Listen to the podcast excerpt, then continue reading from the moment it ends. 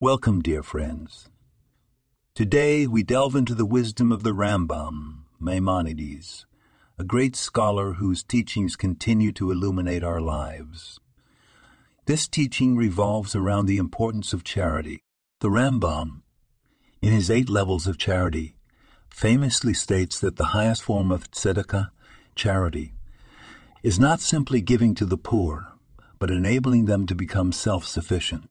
He teaches us that it's greater to lend someone the resources they need to support themselves or to create a business partnership with them than merely handing out donations.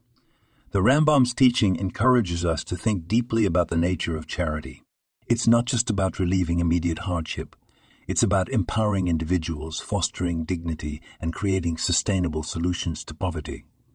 In our daily lives, let's not just give. Let's empower, let's uplift, let's empower, let's uplift, let's aim for the highest level of tzedakah. This podcast was produced and sponsored by Daniel Aronoff.